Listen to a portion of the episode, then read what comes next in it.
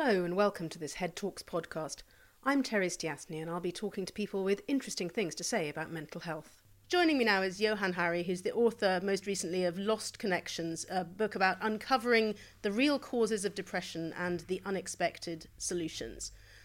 So, you tell us in the book how you were first diagnosed with depression when you were a teenager and you were prescribed antidepressants.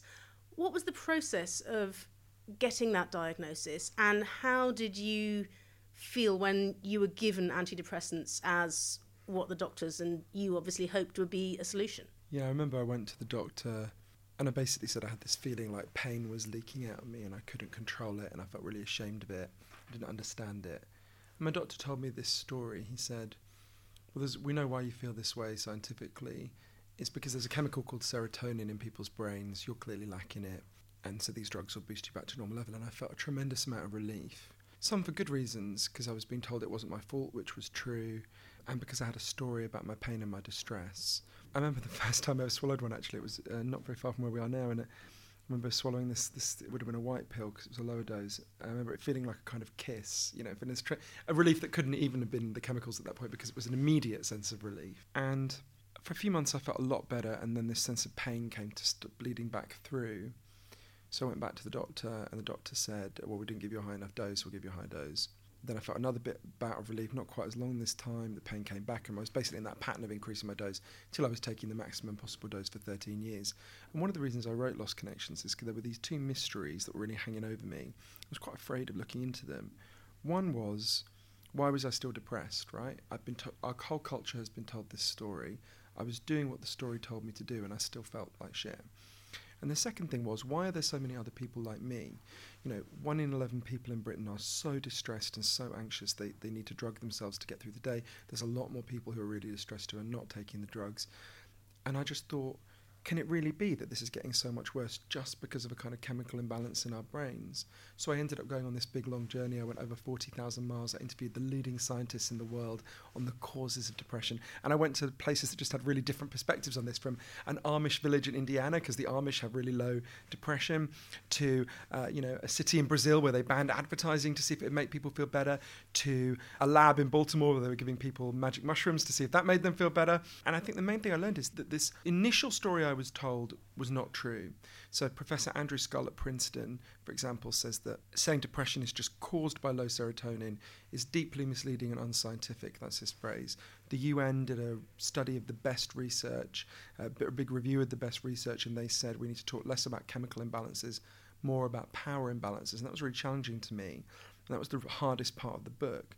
But then I learned, oh, there's this different story about, in fact, depression is overwhelmingly, there are biological factors that make it worse, but, but to a very large degree, depression is a response to specific things going wrong in the way we are living today. So I, I go through, I learned about the scientific evidence for nine causes of depression and anxiety, and that opened up a very different way of thinking about our path out of it, which should exist alongside chemical antidepressants. Yes, I was very struck by one of the scientists that you talk to in the book who says that you shouldn't just or treat the symptoms, or even I think says you shouldn't treat the symptoms. I mean, with any other illness, we tend to accept that there are lifestyle elements and that there might be social elements. You know, if you come down with chest infections or get cancer or something, we say that, you know, yes, that might be caused by your lifestyle. We don't say don't treat the symptoms. We still say there's a medical uh, treatment for your symptoms. Yeah. What's why do you think mental illness might be different? I don't. I think we should treat the symptoms, but I think we should also deal with the deep underlying causes. So it can sound a bit weird and abstract if I don't mention one of the, the, the causes. I'll give you a good example. Um, one I think that a lot of people listening to this will will will play will uh, recognise. Um, I noticed that lots of the people I know who are depressed and anxious, that depression anxiety focuses around their work. So start to look at how do people feel about their work. There's a most detailed study. This was done by Gallup, the opinion poll organisation. They found it's quite shocking. 13% of us like our work most of the time. We enjoy it, we look forward to it, get energy from it. 63% of people are what they called sleepwalking through their work. They don't like it, they don't hate it, they're just enduring it. And 24% of people hate their jobs. So you think about that 87% of people don't like the thing they're doing most of the time, and you're almost twice as likely to hate your job as love your job. And I thought, wow, is, could this be affecting you know emotional and mental health? And I learned there was this incredible Australian social scientist who I got to know, Professor Michael Marmot, who'd actually cracked this. Can explain how if you like, I think it's a really interesting story, but just to give you the headline, he discovered the key factor, it's not the only one, but the key factor in work that makes people depressed. If you feel you are controlled in your work, if you feel you have no choices in your work or few choices, you are significantly more likely to become depressed, or in fact, significantly more likely to have a stress related heart attack. And I think that's related to something that, that, that uh, connects a lot of the causes of depression and anxiety. I learned about not all of them, which is everyone knows we have certain physical needs, right? You need food, water, shelter, clean air. If I took those things away from you, you'd be in trouble really quickly. There's equally strong evidence that we have natural psychological needs. There are things that you need to be a healthy human being. You need to feel you belong. You need to feel you have meaning and purpose. You need to feel that people see you and value you. You need to feel that you have a future you understand. And our culture is good at lots of things, but it's getting less and less good at meeting people's underlying, many, not all of people's underlying psychological needs. And I think this is one of the big drives. So, how that relates to work is people have a, a need to feel their life is meaningful. And if you're just controlled for, you know, from when you answer your first work email at, I think it figures 7:48 a.m. and you clock off work at 7:15 p.m., you can't you can't create meaning out of your work. And that led me to a very different, just to stay with that one, led me to a very different way of thinking about solutions. So I went and met this person called Meredith Keogh, who um, used to go to bed every Sunday night just sick with anxiety, thinking about the week ahead. She had an office job, wasn't the worst office job in the world. She hadn't have been bullied or anything, but she was just really anxious and bored and, and frustrated. She couldn't bear the thought this was going to be the next 40 years of her life. And one day, Meredith, with her husband Josh, did this did this this quite bold thing. Josh had worked in bike shops since he was a teenager, and you know that's insecure, controlled work. And one day with his colleagues, Josh kind of said, what does our boss actually do? Right? They fixed all the bikes. They liked their boss. He wasn't a bad guy, but they decided they were going to set up a bike store that ran in a different way. Instead of being top down, controlled, this circumstances that generate depression, they set up a democratic cooperative. So they don't have a boss. They take all the big decisions together. They share out the good tasks and the bad tasks. They share all the income, obviously, proceeds, profits. And one of the things that was fascinating going to, to Baltimore Bicycle Works was how many of them talked about having been depressed and anxious before and not being depressed anxious now, which totally fits with Professor Michael Marmot's findings. And the interesting thing about that is, it's not that Professor Marmot is saying some people get to have nice jobs and some people get shit jobs and they're going to be miserable. You know, they fixed bikes before, they fix bikes now. They haven't gone off to be Beyonce's backing singers, right? What changed was the factor that causes depression was stripped out of their lives, which is the control. Now, I would say that is an antidepressant. That's a really powerful antidepressant. We should regard an antidepressant as anything that reduces depression and anxiety. Chemical antidepressants should totally be one of the things on the menu. But I, I learned about a huge range of antidepressants that we should be adding to the menu. And as Josh said to me, there's no reason why any business should work in this top down, humiliating, depressing way. We could change all of our corporations into democratic cooperatives. That'd be one of the single biggest things I think you could do to reduce depression. Imagine anyone listening to this is depressed and anxious. Imagine if you were going into work tomorrow to a workplace where you set the priorities for the work with the people around you. You chose your work to a significant degree. If there's a boss, he's accountable to you as well as the other way around. Think about how much more empowering and less depressing that would be. That's just one of the causes of depression one of the solutions that, that I talk about in the book. Some are kind of smaller, some are bigger. Do you think for many people, though, who are particularly suffering from anxiety or depression or, or feeling very low, that those might seem insurmountable challenges? They're not as you say, something that can just be done by yourself or something that can necessarily be done by your GP who's got, you know, resource constraints and time constraints and everything else. Yeah, one of my closest relatives is a struggling single mum who's just fighting to pay the rent, right? Working every hour she can. So saying to her your job is to democratise your workplace would be grotesque and actually cruel. So a big part of the argument of, of, of, lost connections is we need to change our society so that far more people are freed up to make these resources. I think one of the cruelest things about what we do with depressed and anxious people is we put the onus for solving this problem on them. We don't say that car crashes should be solved by people who've been mangled in car crashes, right? We have driving tests and speed limits and airbags and seatbelts and we arrest drunk drivers. We have the whole society works to reduce car accidents. In the same way, there are things individuals can do, and I go through some, but you're right. The things that really need to happen are things that we need to band together and changes we can make. But I'm actually very optimistic about that. You know, I'm gay, right? One of my nephews is 17. He's coming tonight to hear me speak.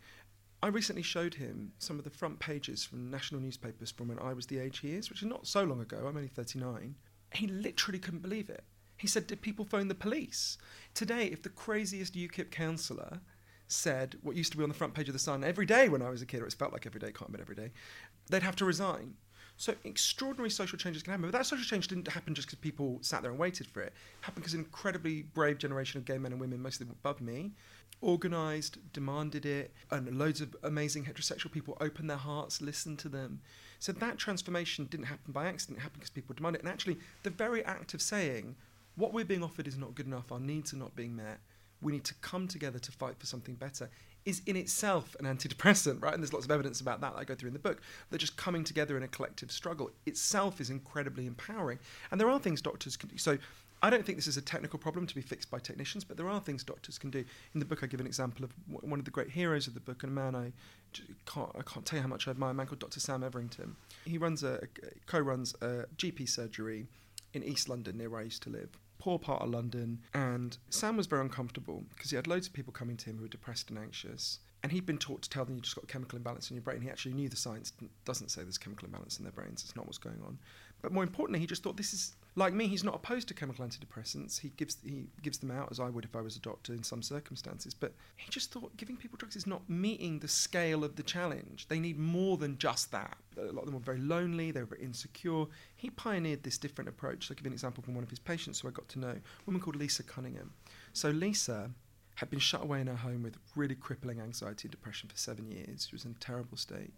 And she went to see uh, either Sam or one of his colleagues and he said to her, We'll keep on giving you the drugs, don't worry. I'm also going to prescribe for you to take part in a group. There was a, an area behind the doctor's surgery that was called Dogshit Alley, which well, not officially, I assume, uh, which gives you a sense of what it was like. And they were like, they said to a group of depressed and anxious people, it's about 20 of them, will you guys meet a couple of times a week and just make this into something beautiful? So they go, and Lisa was literally physically sick with anxiety at the first meeting she went to. And they kept turning up. They had something to talk about that wasn't how shit they felt they started getting their fingers in the soil. Actually, disconnection from the natural world is a profound cause of depression that I talk about in the book, and reconnection with nature is a profound antidepressant. They start reconnecting with the soil. They start learning gardening. They start to bond with each other. They start to solve each other's problems because when we're together, we can do that. There was a guy in the gardening group who was sleeping on the bus. Lisa thought, well, of course you're depressed if you're sleeping on the bus. She started fighting with the council to get them to house him. They got him house. It was the first time she'd done something for someone else in years. She felt so much better because of that than anything else she'd done. And the way Lisa puts it, and some of the other people who took part, as the garden began to bloom, they began to bloom. And there was a similar uh, study in Norway of a similar program that found it was twice as effective as chemical antidepressants. I think for obvious reasons. It deals with the actual reasons why they were depressed, not all of them, but a lot of them. And I think that gives us a really important insight there's value in the drugs. There are biological aspects to this. It's worth treating the biological aspects. There's such a huge social and psychological aspect to depression that plays out in every depressed person. We have to deal with the root causes.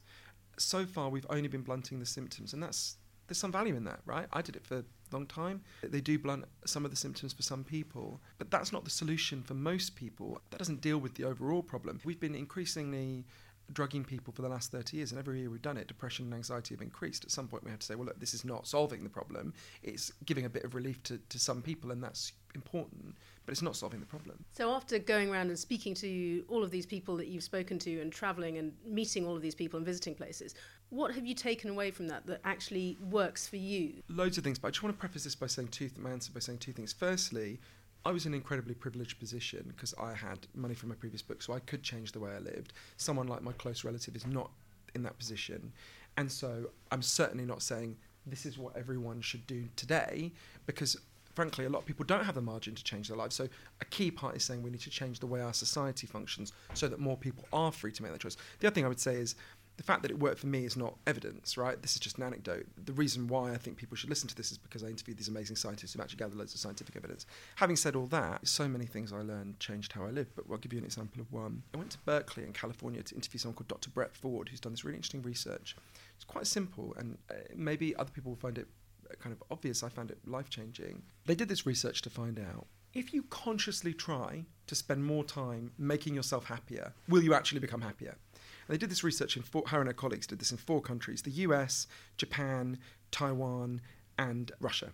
And what they found was in the US, and I'm sure this would be true of us, if you try to make yourself happier consciously, deliberately, you don't become happier. But in the other countries, you do. And they were like, well, what's going on here? So they looked in more detail. What they found is in the US, and I'm pretty sure for us, if you try to make yourself happier, you generally do something for yourself. You big yourself up, you buy something for yourself, you work harder. In the other countries, generally, when you tried to make yourself happier, you did something for someone else. And it turns out our vision of happiness just doesn't work. This individualism is not the species we are. Just like bees need a hive, humans need a tribe. Eh, the reason we exist is because our ancestors were unbelievably good at banding together in tribes and cooperating. All of our instincts are to be together. And so, what I took from that you know, it used to be when I started feeling these very painful feelings coming on, I would do something most of the time, not always, for myself. Now I make myself do something for someone else. That doesn't have to be a big fancy thing. Just going and sitting with someone and listening to them is itself an extraordinarily transformative gift that you can give them. And it will make you feel better too. Thank you so much. I should just say, my publishers tell me if I don't, that anyone who wants any more information can go to www.thelostconnections.com where they can take a quiz to see how much they know about depression and anxiety and hear interviews with lots of the people that I've mentioned and other good stuff. Thank you very much for talking to me. Uh, really appreciate that. Thank Thanks. you.